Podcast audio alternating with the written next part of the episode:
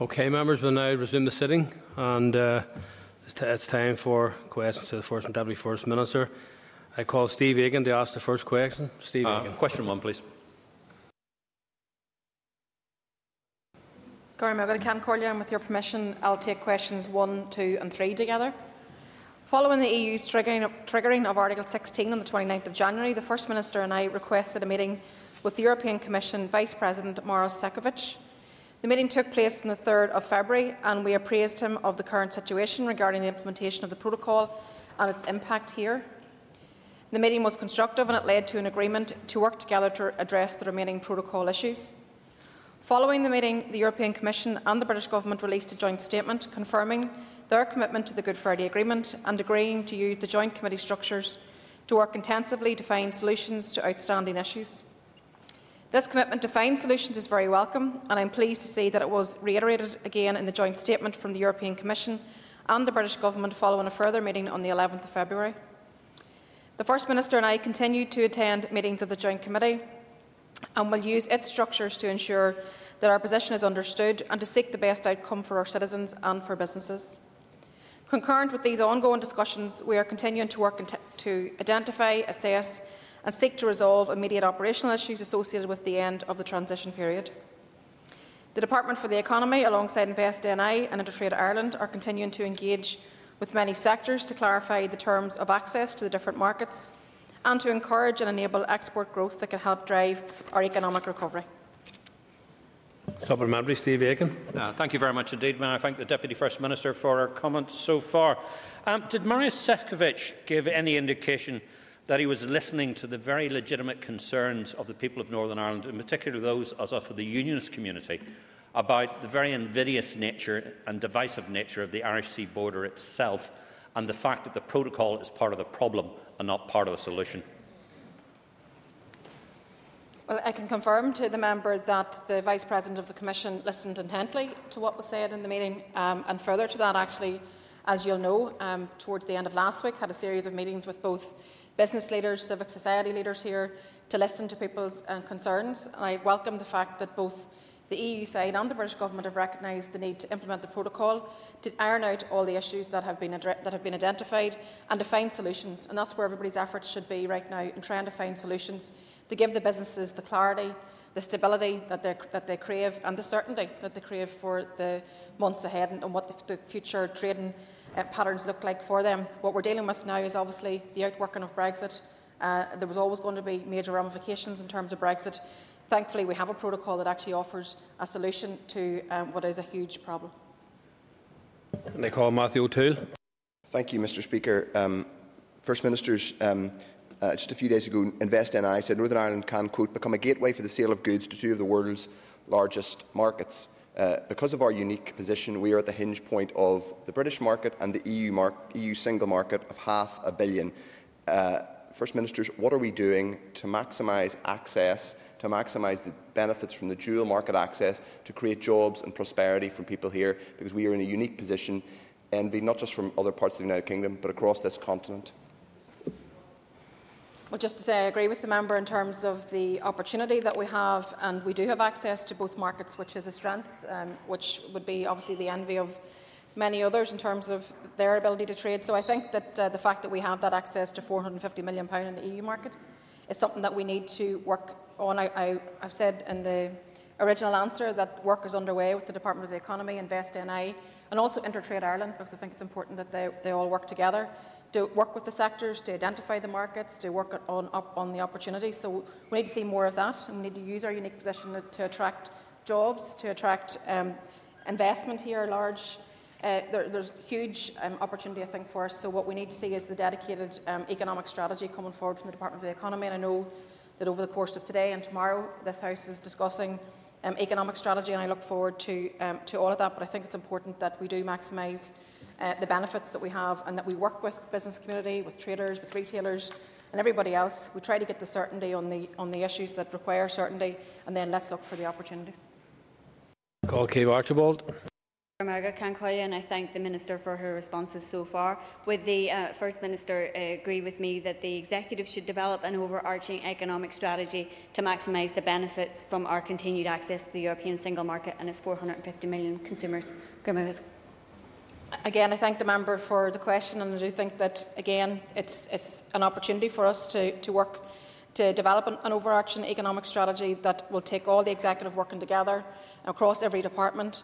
Um, it's no, it'll not come as any surprise to the member that the, the disruption that we're experiencing right now, the difficulties that are being experienced, um, are as a direct consequence of Brexit, um, a Brexit that was rejected by the majority of um, people across this uh, community, but also the majority of people in this House. That's my, my own um, view. But I think that uh, for us as an executive, and um, for us as a, across this Assembly, our collective effort must now be to focus um, on the opportunity to protect jobs, to protect livelihoods, and that's why we need to have the, the issues of the Joint Committee uh, providing solutions, and let's all work together to actually provide those um, solutions. And I think these are the opportunities that, that we have in front of us. I call Jim Allister. Does the Deputy First Minister accept that commerce between Great Britain and Northern Ireland has been impeded by the protocol whose, whose rigorous implementation she demands. Why, therefore, does she want to punish the economy of Northern Ireland? Or is the simple truth that dislocation between Northern Ireland and GB is a political gain that she prioritises above the damage to our economy? Can I say that um, what we're experiencing right now is a direct consequence of Brexit, a Brexit which you, uh, the member, uh, championed and, and brought, helped to bring it about? So, what we need to do now is actually find solutions to um, the issues that are outstanding. I want to see freedom, uh, free trade right across north, south, and east, west. I don't want to see any disruption to trade. Um, I think that's in our economic benefit that we have uh, that that fr- freely uh, flows. So, what we need to all be focused on right now, instead of playing silly games, it needs to be about what provides certainty to businesses, to traders, to retailers, what provides the certainty, what, what gives stability, what, um, what can we simplify. So let's use the avenues that are open to us in the withdrawal agreement, and that is the Joint Committee. And I welcome the fact that it will meet um, before Wednesday, I believe. And I also hope that both myself and the Joint First Minister are in that meeting also, so we have an opportunity to put across uh, the, the, need for, for the, the issues of stability, certainty, and simplification. I call Jonathan Buckley. Speaker, these issues are not caused by Brexit, but rather a denial of Brexit via pro, uh, protocol parties opposite. Some nine weeks into the Northern Ireland Protocol, can the Deputy First Minister point to any evidence, both anecdotal or substantial, that this protocol has any advantages for Northern Ireland businesses? Or is it a case that they just simply do not exist?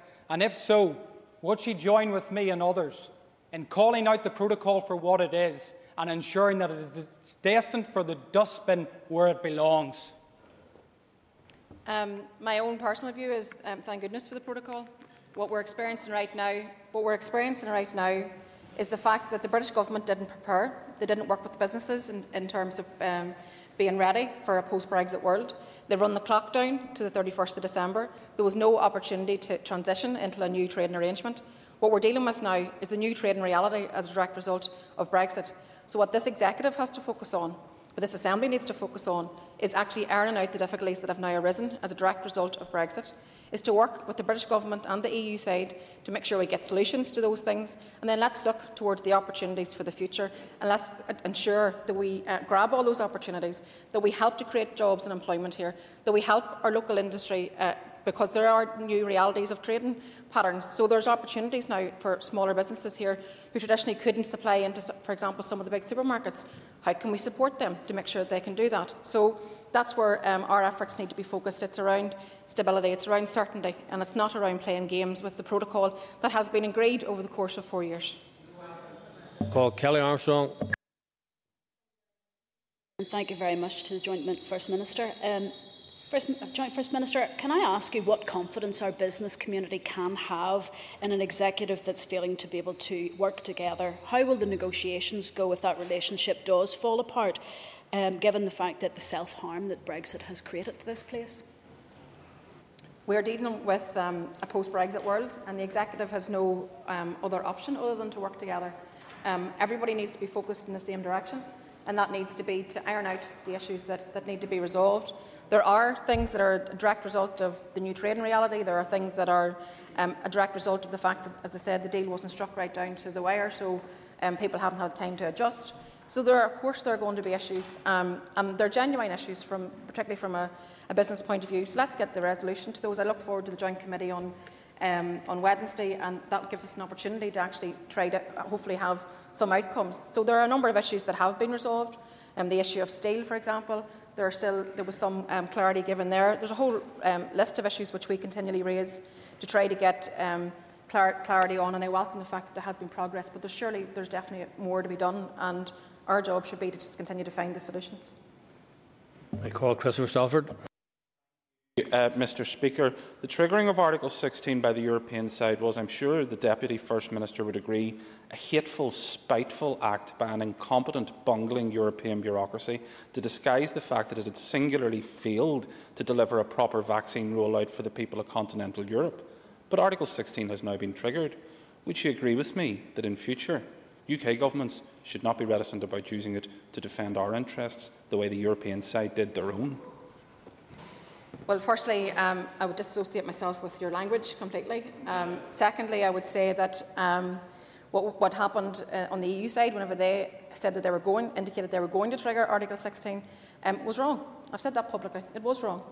Um, but you don't fight fire with fire. You don't fight back and say, well, you know, they threw their dummy out of the pram, so let's us do it too. Let's find solutions. Let's find solutions to the Brexit that's been foisted upon us by the Tories, which your party supported. And I call Nicola Brogan. Garmega Cancurla Kesh Ever Caherlid Hall. Question number four, please. With your permission, Cancorlia Junior Minister Kearney will respond to this question.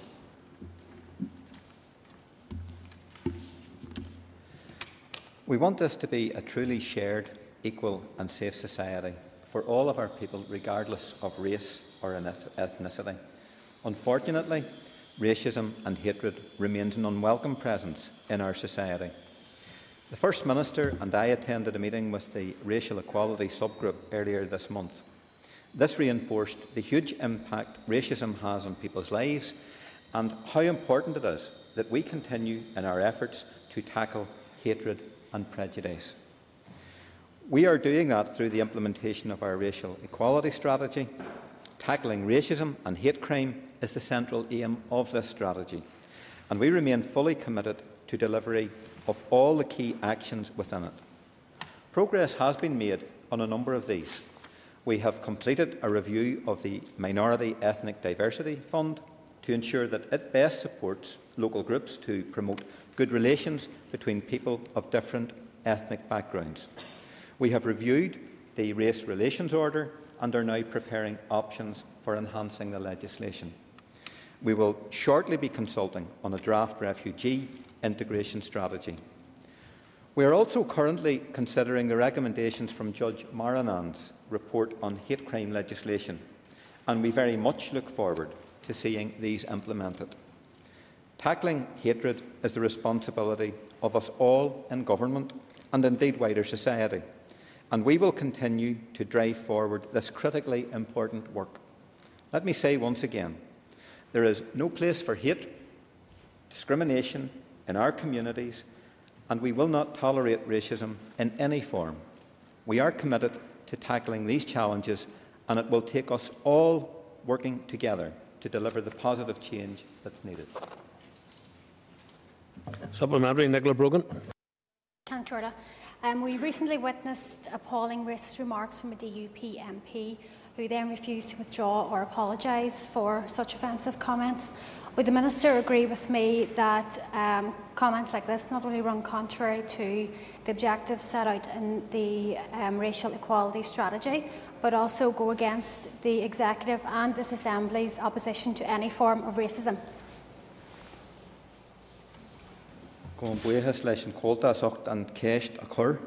Just last week, the, the First Minister Junior Minister Middleton and myself met with the Racial Equality Subgroup. And that group as I indicated, has specific responsibility to advise on the implementation of the Racial Equality Strategy 2015 to 2025. And speakers at that meeting recall their experiences of everyday racism. They also reflected on their experiences of institutional racism, critically, intergenerational poverty, as it interconnects with the reality of racism, and also the effects of precarious employment and zero hours contracts that have a disproportionate effect within our ethnic minority population. So it was a very sobering meeting at Kiancorlia. In some respects, we might want to describe it as something of a reset moment, uh, if you like, because contributors set out the task ahead if we are to build a future that values racial equality and also racial justice. Now, as for the, the songs of praise remarks by a senior DUP politician that you reference, it is clear to me that when senior politicians feel that that type of public commentary is acceptable, then we still have a way to go, uh, Mr. Speaker. The remarks were insulting and they were offensive, and, and I acknowledged that during our meeting with the Racial Equality Subgroup. And those remarks contrast starkly with the future that we should all be seeking to build together. And just as they run contrary to the vision of the racial equality strategy owned by the executive, they also speak to the need for robust political leadership across this chamber to confront all forms of racism and to give leadership to build a community that is defined by inclusivity, which celebrates our diversity, is known, crucially, for its zero tolerance of racism, and is renowned, that this place becomes renowned as a welcoming place for everyone who has chosen to make this place their home. Mar sin a ní mór ahan cheanara san síal sohi agus políteachta.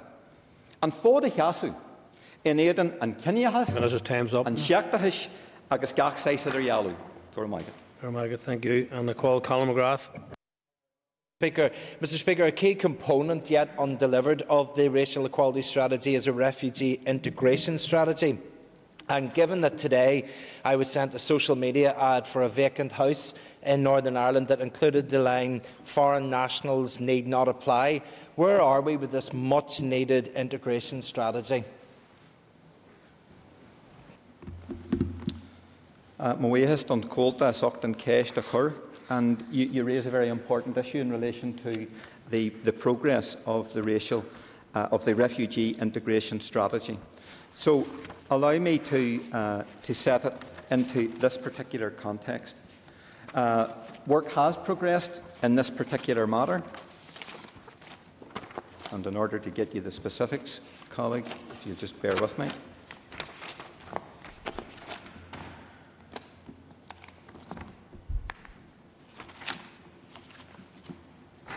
We, we have, in fact, advanced that. It's one of uh, our 11 particular themes within the racial equality strategy. It falls in the context of how we deal with uh, refugees and those who are asylum seekers in this place. Uh, we are engaged directly with the British Home Office in relation to the bringing forward of uh, their recommendations and views on this particular matter. But we have made it very clear that uh, we are acutely concerned with the potential implications that that would have for how we ensure that our uh, racial uh, minorities, our ethnic minorities, and those who have come to this place as both asylum seekers and as refugees are properly regarded, properly included, and are not in any way economically disadvantaged as a result of coming here to make this place their home. Well, Doug Beattie. Uh, thank you, Mr. Speaker, and I, and I thank uh, the Minister for his answer so far, because I think it, it's, it's, incumbent on us all for the racial equality strategy uh, to work to help with diversity within uh, this part of the, the United Kingdom. Uh, but can I ask the, the, the, Minister, is that for many from the, the, BME, and especially the newcomer uh, communities, um, they cannot avail of the rules around the common travel area. Um, could he explain what we're trying to do to, to rectify that particular issue? I thank the member for his question. Again, th this relates back to how we advance the work that we have taken forward in relation to our Minority Ethnic Development Fund. We have the racial equality uh, strategy overview, but we also need to be dealing specifically with those who are asylum seekers, who are refugees. And, and in that particular respect, um, our work is uh, engaged, as I mentioned in answer to the question posed by the previous colleague, with the British Home Office in relation to ensuring that uh, travel does not become an impediment to ensuring that people who need to come here to live in this place for fear of uh, famine, war, and other forms of injustices are in fact brought here. They are included in this society. We have them fully integrated, and that they enjoy the same benefits of living in this place as any other member of our society within the context of our racial equality strategy and all of the programmes and elements and priorities that that reflects. Call Mark Durkan. Uh, I can thank the Minister for his answers thus far. There's a lasting concern that organisations run by people from our own traditional communities who work with BME people are favoured over organisations led by BME people whose groups are often told that they lack the capacity to administer government funding or to run programmes. However, it is one of the stated aims of the racial equality strategy is to build capacity for ethnic minority people. Can the Minister advise on how the distribution of resources between race, relations and community relations is decided upon? Um, away has done called occur. We have in place a racial equality subgroup. Uh, as I explained, myself and the First Minister uh, met with them just last week. It's a very representative group uh, of individuals. We think that uh, they are very representative of the constituencies and the communities which they, they represent. We can always do better. We had a very good engagement with them about the importance of the work that they are carrying forward. We need to be listening to what it is they are saying. It would be a huge anomaly uh, and completely counterintuitive if we had a situation where uh, those of us who are from here would purport to know best the needs of those who are members of our racial and ethnic minority population. I think that the fix for that is by staying very closely engaged with our racial equality subgroup, which is an integral part of our racial equality strategy, listening to what they have to say, and then ensuring that when we have access to resources uh, to build capacity, to build inclusion, to ensure that the rights of those minorities are protected, that, that is done in a way which is absolutely in consultation with the needs of those citizens on the ground, articulating their needs and ensuring they're properly represented and reflected through the racial equality subgroup. I call Dolores Kelly. Question five, Minister. And uh, can I, with your permission again, I'll answer questions 5, 6 and 10 together. On the 9th of February 2021, the Court of Appeal ruled that the Executive Office is under a legal duty to fund victims' payments and lump sums under the Victims Payment Regulations 2020. The ruling gave the Executive and the NIO four weeks to find an agreed solution. The First Minister and I remain entirely committed to delivering the scheme, and the Executive Office acknowledges that it needs to be funded to operate properly. Along with the Justice and Finance Ministers, the First Minister and I are engaged in correspondence with the Secretary of State in relation to funding and, follow our, and following our request for an urgent meeting with him to address this matter, the Secretary of State has now agreed to meet uh, to this meeting and it's taking place tomorrow, the 23rd of February. It remains our firm view that the scheme should be funded by the Westminster Government as an addition to the block grant. Without additional funding for the scheme to the block grant, the Executive will be faced with very significant funding pressures. We will continue to make this case directly. Such discussions will not prevent TEO in the meantime from making the necessary requests for funding from the Department of Finance as it falls due. The 2.5 million advanced by the Executive has enabled a dedicated project team to be established in the Department of Justice to progress the, the development of delivery structures for the scheme, and a substantial programme of work is underway. Progress to date includes ongoing development of an online system to receive applications, the appointment of an interim victims payment board, the appointment by the DOJ of an assessment service provider, and accommodation has been secured for staff who will be delivering the scheme. Mr Justice Michael Linton has been appointed as interim president of the Victims Payment Board. The proposed allocation of funding in the draft budget would provide £6.7 million in 21-22 for administrative costs of the scheme, which demonstrates the Executive's commitment to delivery. Part of this funding will enable the victims and survivors sector to recruit additional staff to support applicants. Dolores Kelly, supplementary. Thank you, Mr Speaker, and I thank the, the Deputy First Minister for her answer. Uh, um, uh, the clock is very clearly running down in relation to this. Two weeks left. Are you telling me then you have a plan B so to speak, in terms of getting everything in place? But will you have any money? Will the executive have any money uh, to pay uh, victims at the end of uh, in, at the end of March or May? And have you given any consideration? I mean, obviously this campaign was led by those who were severely physically injured, and subsequently those who suffered psychological damage uh, were then added on. I just wonder, would, would you be in a position, if funding was available, to get money out quickly to those who have suffered uh, some of the most hurt a, from physically. I thank the member for her question and can I say that you know it's our intention to try and get the scheme up and running and the payments out the door as quickly as possible. These people have waited for far too long to get to this point. Um, the, as you know, the court ruling has uh, made it very clear that we have to fund the scheme, but we believe that given the fact that the scheme in itself is so far uh, it's different compared to where we were in terms of the Stormont House Agreement and what was agreed at that stage. So, um, in terms of the British Government's own funding policy, it must fund, um, fund things that it legislated for. So, in this case, uh, we hope that we get some progress from the meeting tomorrow um, with the Secretary of State. We call Roy Beggs. Thank you, Mr. Speaker. Earlier this year, the Finance Minister reported there were considerable underfunding and, and money that may actually be returned to Treasury unspent because of money is returned to him. Has the Executive Office been in touch with the Treasury to ensure that victims uh, are not disappointed once again, to ask whether, at the very least, that funding could be used to pay the first year of the uh, victims of the Troubles uh, Disability Scheme? Can I just assure the member that our focus and attention is on to get the scheme up and running, to get applications in, and to get them to have the, the payments made. And that's why we need to have this engagement with the um, Secretary of State tomorrow, and that includes a cross uh, group of ministers, our, ourselves from Executive Office. It's also Finance and Justice involved, and it's really, really important that uh, we have that meeting because we've been waiting for it for five months. Um, but it's really, really important that we have that discussion also, then alongside that, the Finance Minister will, of course, on behalf of the Executive, continue to engage with the Treasury, also in terms of the funding of the scheme. I call Jemma Dolan. and I thank the Minister for her answers so far.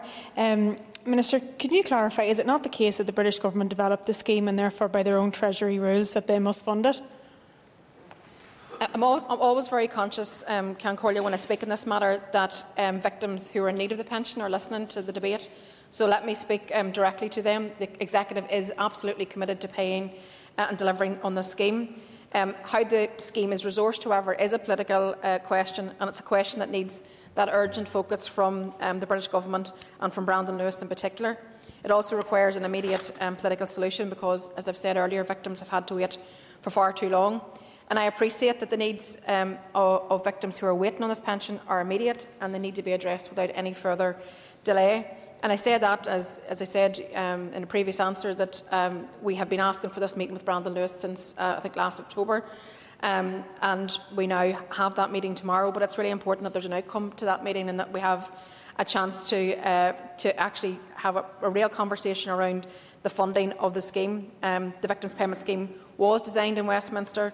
Policy decisions were taken in Westminster about the scheme and they have significantly increased the costs. Um, so, consistent with their own um, statement of funding policy, they also uh, ought to have made provision for the finances that are also required.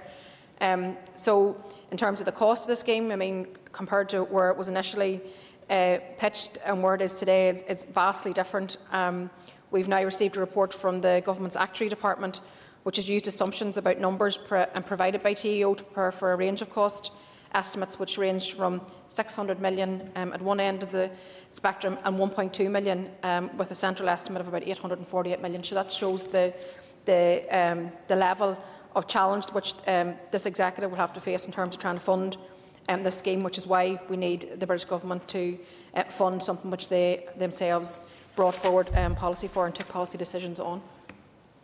That ends the period for a list of questions. We will now move to 15 minutes of topical questions, and I call Tom Buchanan. Thank you, uh, Mr Speaker. The Minister will be aware that the upcoming census, which is due to be carried out in the coming months, to provide us with an up-to-date, accurate record of all who will be eligible to vote at the next elections, that um, she and her party put out false information across the media that this was simply an exercise being carried out solely to purge eligible voters off the register in Northern Ireland, which is factually incorrect. Would you now take this opportunity to correct that matter uh, on the floor of the House this evening? Well, firstly, um, the member will know that I'm speaking here as joint uh, head of government and as joint first minister. So uh, anything that the party does is an issue for, uh, if you want to address it politically with the party, that's fair enough. But let me say that the electoral office's role it should be to facilitate people to get registered to vote, to make it easy for people to exercise their franchise, um, and it should take part in the democratic process. So I think that uh, any particularly given the period that we're in um, right now, the fact that uh, normal procedures couldn't be followed. If you wipe a register now, um, how will they be able to go door to door, for example, given the pandemic? So I think that there are real pragmatic um, issues here that need to be addressed, and I hope that the electoral office uh, take that on board. Buchanan, supplementary.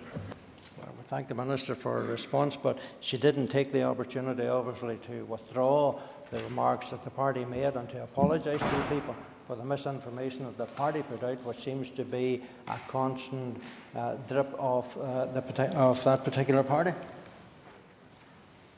It's not a question, uh, Ceann Comhairle, but just let me say that um, we here in the North know how important our vote is given uh, the history of, of this place and the fact that so many people were denied their access to vote. So I think it's incumbent upon all of us in political office to ensure that um, you make it as easy as possible for people to participate in the democratic process. And call Emma Sheerin. I thank the Minister for her answers thus far. Given the legal and human rights imperative to provide modern, accessible and compassionate abortion services here, do you agree that it is the sole responsibility of the Health Minister to implement these services? Well, in simple terms, the answer would be yes. Um, certainly, that's my view. Um, since the framework came into effect, there has been a legal responsibility on the Health Minister to ensure that he provides modern, compassionate health care uh, and abortion services and that they're provided via the health trust here.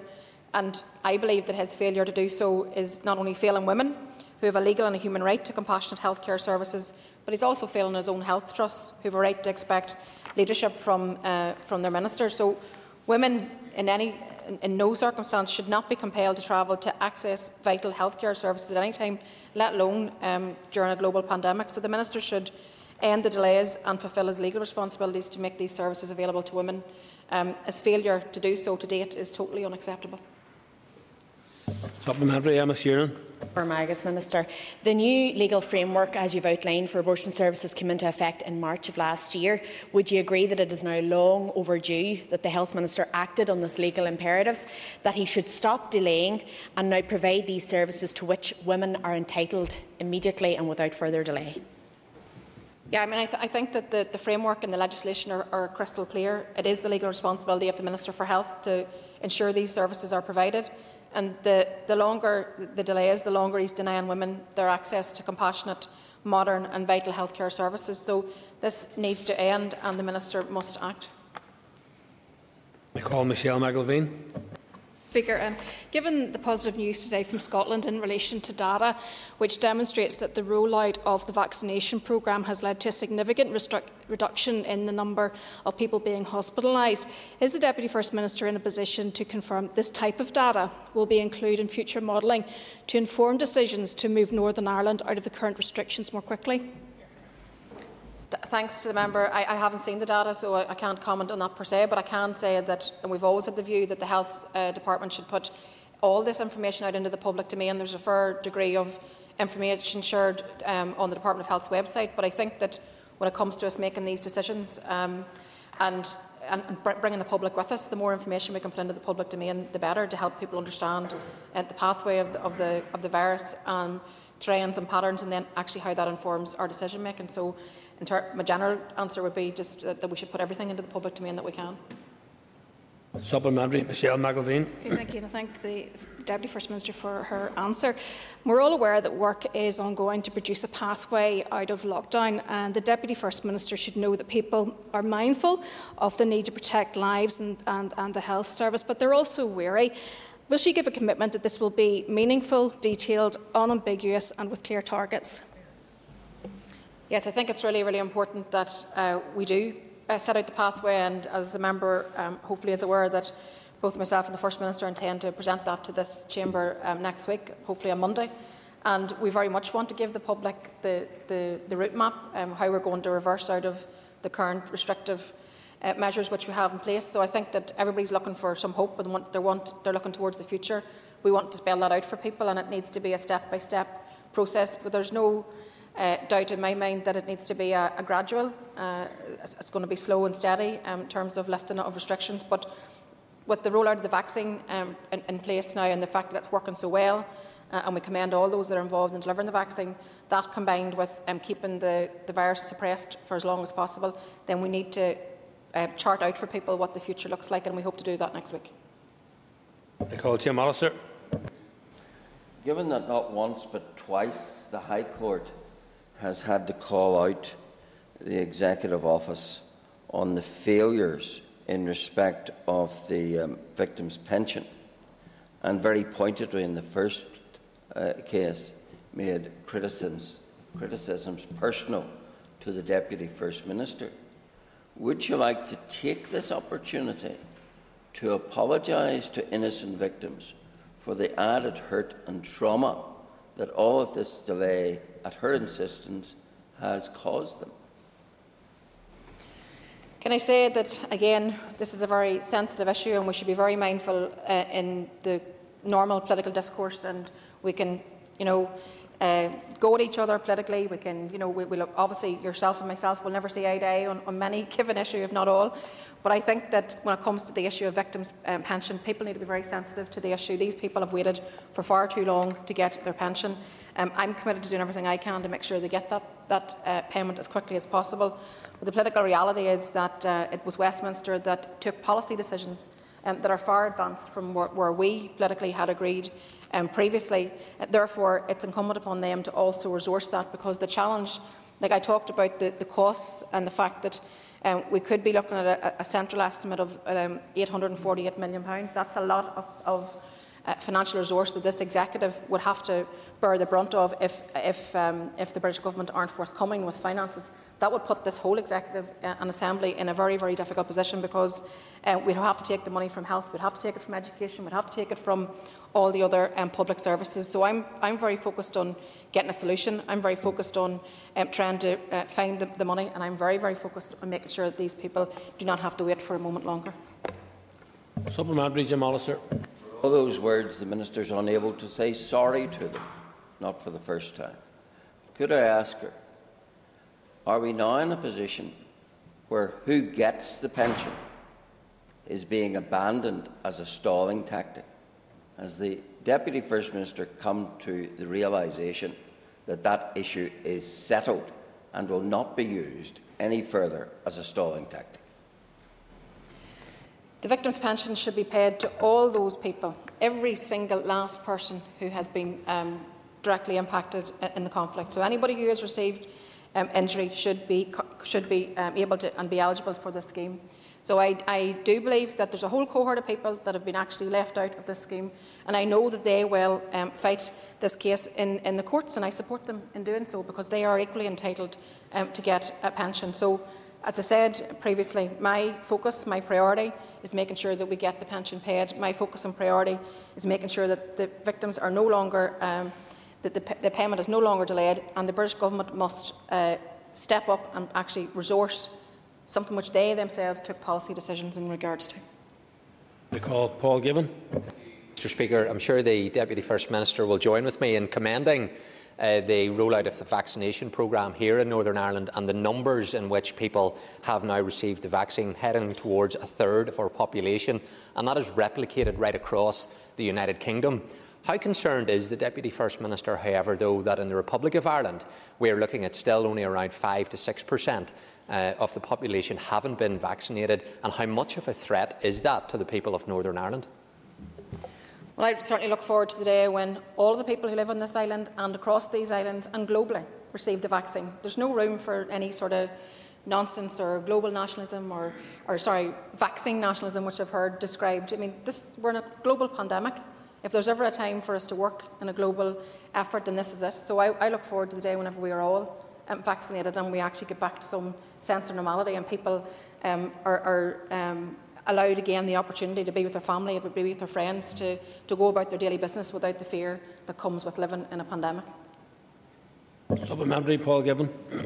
Uh, Mr Speaker, uh, in terms of reopening our economy, and as you said uh, this morning, you're wanting to have a pathway to recovery to protect families, workers, and businesses, and I wholeheartedly agree with that. Uh, and let us have these restrictions removed from us as soon as possible and practically to do so in line with the health guidance. However, the Republic of Ireland has put in place enforcement against the people of Northern Ireland travelling in the Republic of Ireland, and yet we are a much safer country now in terms of our population.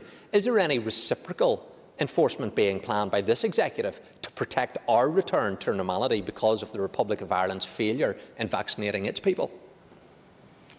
The message across the board, actually across both these islands, is to stay at home. That remains the case, even um, as you know, measures are announced around uh, what a pathway to recovery could look like, um, what opening up things again might look like. The message for now, and we're still in the middle of dealing with this pandemic, is to, to stay at home. So people shouldn't be travelling anywhere whether that is from Clonoe, where I live, in, to Belfast, to, to um, Dublin, to Cork, people should stay at home. That is the message. That remains the message. We're still in the middle of this pandemic. We're still dealing with a very uh, challenging situation. Uh, we need to, whilst things are going in the right direction, and, it, and it, that looks good, but if we don't keep this virus suppressed for a period of time, then we're going to keep coming back to this yo-yo scenario of in and out of lockdowns, and that's not where we want to be. So what we need to see is a steady uh, steady progress. Um, we want to publish the pathway next, next week, and I think that's really, really important to give the public an understanding of what the future looks like. I call Maolíosa McHugh and just to advise the member that you'll only have time for your question. Thank you. Uh, uh, uh, uh, as an executive flagship project, can you provide an update on the importance of uh, resolving the delay to the Casement Park development? Thanks uh, to the member for his question. And obviously, um, you're, you're, absolutely right. Casement is a crucial project, um, not just for, for Gaels, but for this executive, because it is a, a flagship project um, for some time. So, therefore, the delay needs to be ended as soon as possible. And the finance minister, I'm glad to say, has included uh, £20 million in the budget for the development. So, um, what we need to now see, because it's disappointing that we still haven't uh, had the planning application completed, but I would expect the infrastructure minister will now work to ensure that there is no more delays. Um, it's more than 10 years since the uh, casement project was announced, so it's time to return uh, casement to the, the, the shining beacon for Gaels and Antrim, but for wider uh, the economic benefits it will bring to, to Belfast and, and actually, I suppose, to Ulster as well. Time is up. Could I ask members to take a raise, please, for a moment or two?